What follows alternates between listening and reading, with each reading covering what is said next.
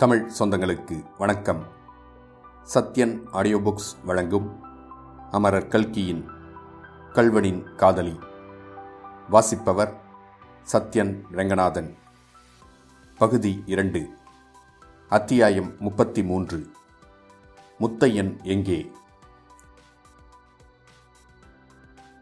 முன் அத்தியாயத்தில் கூறிய சம்பவங்கள் நடந்து சுமார் இரண்டு மாதம் ஆகியிருக்கும். திருப்பரங்கோவிலில் சப் இன்ஸ்பெக்டர் சர்வோத்தம சாஸ்திரி ஒரு நாள் மாலை மிகுந்த மனச்சோர்வுடன் வீட்டுக்கு திரும்பி வந்தார். அவர் வரும்போது உள்ளே போது போகுதில்லையே எனக்கொரு தூது சொல்வாரில்லையே என்று இனிமையாக பாடும் குரல் கேட்டுக்கொண்டிருந்தது சாஸ்திரியார் உற்சாகமாய் இருந்திருக்கும் பட்சத்தில் நேரே கூடத்திற்கு போய் தாமும் ஒரு அடி இரண்டடி தம் மனைவியுடன் சேர்ந்து பாடியிருப்பார். கொஞ்சம் அபிநயம் பிடித்து கூட காட்டியிருப்பார். ஆனால் இன்றைய தினம் மிகவும் மனச்சோர்வுக்கு அவர் ஆளாகியிருந்தபடியால் கூடத்து காமரா உள்ளில் பிரவேசித்து தலைப்பாகையை எடுத்து ஆணியில் மாட்டிவிட்டு ஈசிச்சேரில் பொத்தென்று விழுந்தார். அவர் மனச்சோர்வு கொள்வதற்கு காரணம் இல்லாமற் போகவில்லை. அன்றைய தினம் அவரை ஜில்லா போலீஸ் சூப்பரிண்டென்ட் துரை மாட்டு மாட்டென்று மாட்டிவிட்டார். திருடன் முத்தையனை உயிருடனோ உயிரில்லாமலோ கூடிய சீக்கிரத்தில் பிடிக்காத வரையில் சாஸ்திரியின் உத்தியோகத்திற்கே ஆபத்து வந்து விடலாம் என்று தோன்றிற்று.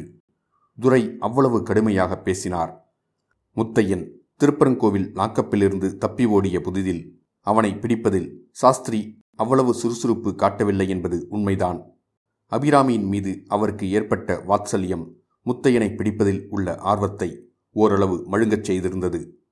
மேலும் முத்தையனுடைய துணிகரமான செயல்கள் மூன்று சர்க்கிள் இன்ஸ்பெக்டர்களுடைய எல்லைக்குள் நடந்தபடியால் இவருக்கு அவனை பிடிப்பதில் தனிப்பட்ட பொறுப்பு அப்போது ஏற்படவில்லை.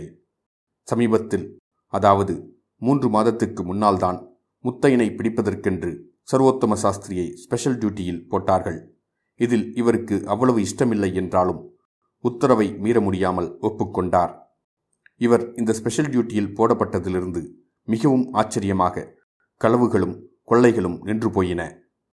சாஸ்திரி கொள்ளிடக்கரை படுகைகள் காடுகள் நாணல் காடுகள் எல்லாவற்றையும் ஒரு அடி இடம் கூட பாக்கியில்லாமல் தேடிவிட்டார். கொள்ளிடத்து மணலையே சல்லடை போட்டு சலித்து விட்டார் ஆனாலும் பலனில்லை. ஒருவேளை அவன் கொள்ளிடத்து முதலைக்கு இரையாகி மாண்டு போனானோ? என்று கூட சந்தேகப்படலானார். ஆனால் மேலதிகாரிகளுக்கு இந்த நம்பிக்கை ஏற்படவில்லை. ஏற்கனவே அவர்களுக்கு சாஸ்திரியின் மீது ஒருவாறு சந்தேகம் ஏற்பட்டிருந்தது. முத்தையனுடைய துணிகர திருட்டுகளுக்கு சாஸ்திரியும் உடந்தை என்பதாக அவர் மேல் மொட்டை விண்ணப்பங்கள் வந்திருந்தன. இதன் உண்மையை பரிசோதிப்பதற்காகவே ஜில்லா சூப்பரிண்டென்ட் துரை சாஸ்திரியை இந்த ஸ்பெஷல் டியூட்டியில் போட்டார். அவர் வந்ததிலிருந்து முத்தையனுடைய ஆர்ப்பாட்டம் ஓய்ந்திருக்கவே துரைக்கும் சாஸ்திரியின் மேல் சந்தேகம் உண்டாயிற்று. இவர் எச்சரிக்கை செய்துதான் முத்தையனை ஜாக்கிரதையாயிருக்க பண்ணிவிட்டார் என்று ஊகிக்க இடமிருந்ததல்லவா? உண்மையில் சர்வோத்தம சாஸ்திரி இந்த மூன்று மாதமும் சும்மா இருக்கவில்லை குரவன் சொக்கனையும் அவனுடைய ஆட்கள் மூன்று பேரையும் கைது செய்திருந்தார்.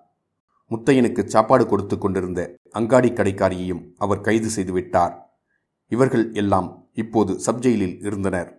இவர்களிடம் துப்பு விசாரித்து முத்தையன் கொள்ளையடித்து வைத்திருந்த பணம் நகை இவற்றில் ஒரு பகுதியை கூட கைப்பற்றிவிட்டார் ஆனால் முத்தையனை பற்றி மட்டும் அவர்களிடமிருந்து எவ்வித தகவல்களும் தெரிந்து கொள்ள முடியவில்லை. இன்று பகல் முழுவதும் அவர்களை பயத்தினாலும் நயத்தினாலும் மற்றும் போலீசார் வழக்கமாக கையாளும் முறைகளை கைக்கொண்டும் விசாரிப்பதில்தான் அவர் ஈடுபட்டிருந்தார். ஒன்றும் பிரயோஜனப்படவில்லை. அவர்களுக்கு ஏதாவது முத்தையனை பற்றி தெரிந்தால்தானே சொல்லுவார்கள்? இதனால் மனச்சோர்வு அடைந்துதான். சர்வோத்தம சாஸ்திரி அவ்வளவு அலுப்புடன் அன்று வீடு திரும்பி வந்து ஈசிச்சேரில் படுத்துக்கொண்டது படுத்துக்கொண்ட சற்று நேரத்திற்கெல்லாம் அன்று வந்த தினசரி பத்திரிகையை எடுத்து புரட்டினார். அதில் வெளியாகியிருந்த ஒரு செய்தியின் தலைப்பை பார்த்ததும் சற்றென்று நிமிர்ந்து உட்கார்ந்து அதை கவனமாய் படிக்கத் தொடங்கினார். அந்த செய்தி வருமாறு. மதுரை ஒரிஜினல் மீனாட்சி சுந்தரேஸ்வரர் நாடக கம்பெனியின் சங்கீத சதாரம் என்னும் நாடகம் இந்நகரில் சென்ற ஒரு மாதமாய் தினந்தோறும் மேற்படி தியேட்டரில் நடந்து வந்த போதிலும் இன்னும் அபரிமிதமான கூட்டத்தை கவர்ந்து வருகிறது. பிரசித்தி பெற்ற மைசூர் குப்பி கம்பெனியாரை கூட இந்த கம்பெனியார் மிஞ்சிவிட்டார்கள் என்று சொல்லலாம். இந்த நாடகத்தில் திருடனாக நடிப்பவர் சென்னை வாசிகளின் உள்ளத்தை கொள்ளை கொண்டு விட்டார் என்று சொல்வது மிகையாகாது. உண்மையில் சதாரம் அத்திருடன் மீது காதல் கொள்ளவில்லை என்பது நம்பத்தகாத ஆச்சரியமாகவே இருக்கிறது. நாடக மேடையில் இவர் நடிக்கும்போது திருடன் வேஷம் போட்டு நடிக்கிறார் என்பதே சபையோருக்கு ஞாபகம் இருப்பதில்லை. இந்த செய்தியை படித்து வரும்போது சப் இன்ஸ்பெக்டரின் முகத்தில் பெரிதும் பரபரப்பு காணப்பட்டது. படித்து முடித்த பின் சுமார் ஐந்து நிமிஷ நேரம் அவர் ஆழ்ந்த யோசனையில் இருந்தார். பிறகு அவசரமாய் மீனாட்சி மீனாட்சி இங்கே வா என்று அலறினார். அவருடைய மனைவி பாடிக்கொண்டிருந்த பாட்டை அப்படியே அந்தரத்தில் நிறுத்திவிட்டு ஓடி வந்தாள். என்ன என்ன திருடன் பிடிப்பட்டானா என்று கேட்டுக்கொண்டே வந்தாள். சாஸ்திரி மறுபடியும் பத்திரிகையில் ஆழ்ந்தவராய் திருடனும் இல்லை பிடிபடவும் இல்லை. நீ சுருக்கா இரண்டு சட்டையில ஒரு பெட்டியை வச்சுக்கொண்டா? என்றார். அப்படியே ஆகட்டும். நான் சட்டையிலே பெட்டியை வச்சு கொண்டு வந்தால் நீங்கள் செருப்பிலே காலை போட்டுண்டு கண்ணாடியிலே மூக்கை போட்டுண்டு எவ்விடத்துக்கு பயணப்பட போறியல் சொன்னால் தேவலை ஓஹோ அது தெரியாதா? பட்டணத்திலே யாரோ திருடனுக்கு கல்யாணம் என்று சொன்னாயே அதற்கு போகிறதுக்கு தான். எங்கள் அக்காலுக்கு வரப்போகிற மாப்பிள்ளையை இப்படி நீங்கள் திருடன் என்று சொன்ன செய்தி தெரிந்தால் அவள் உங்களை லேசில் விடமாட்டாள். போனால் போகட்டும்.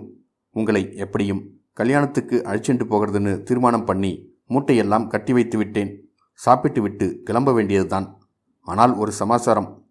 வண்டியிலே ஏறிக்கொண்டு வர வேண்டுமே தவிர வண்டிதான் என் மேல் எரிண்டு வரணும் என்று பிடிவாதம் பிடிக்கக்கூடாது. மீனாட்சி நீ மகா கெட்டிக்காரி. உன் சாமர்த்தியத்துக்கு திருடப் போக வேண்டியதுதான். ஆமாம் திருடனை பிடிக்கத்தான் யோக்கியதை இல்லை. திருடவாவது போகலாம். சீக்கிரம் கிளம்புங்கள். இப்படியாக இந்த குதூகலம் நிறைந்த தம்பதிகள் சென்னைக்கு பிரயாணமானார்கள். இத்துடன் அத்தியாயம் முப்பத்தி மூன்று முடிவடைந்தது. மீண்டும் அத்தியாயம் முப்பத்தி நான்கில் சந்திப்போம்.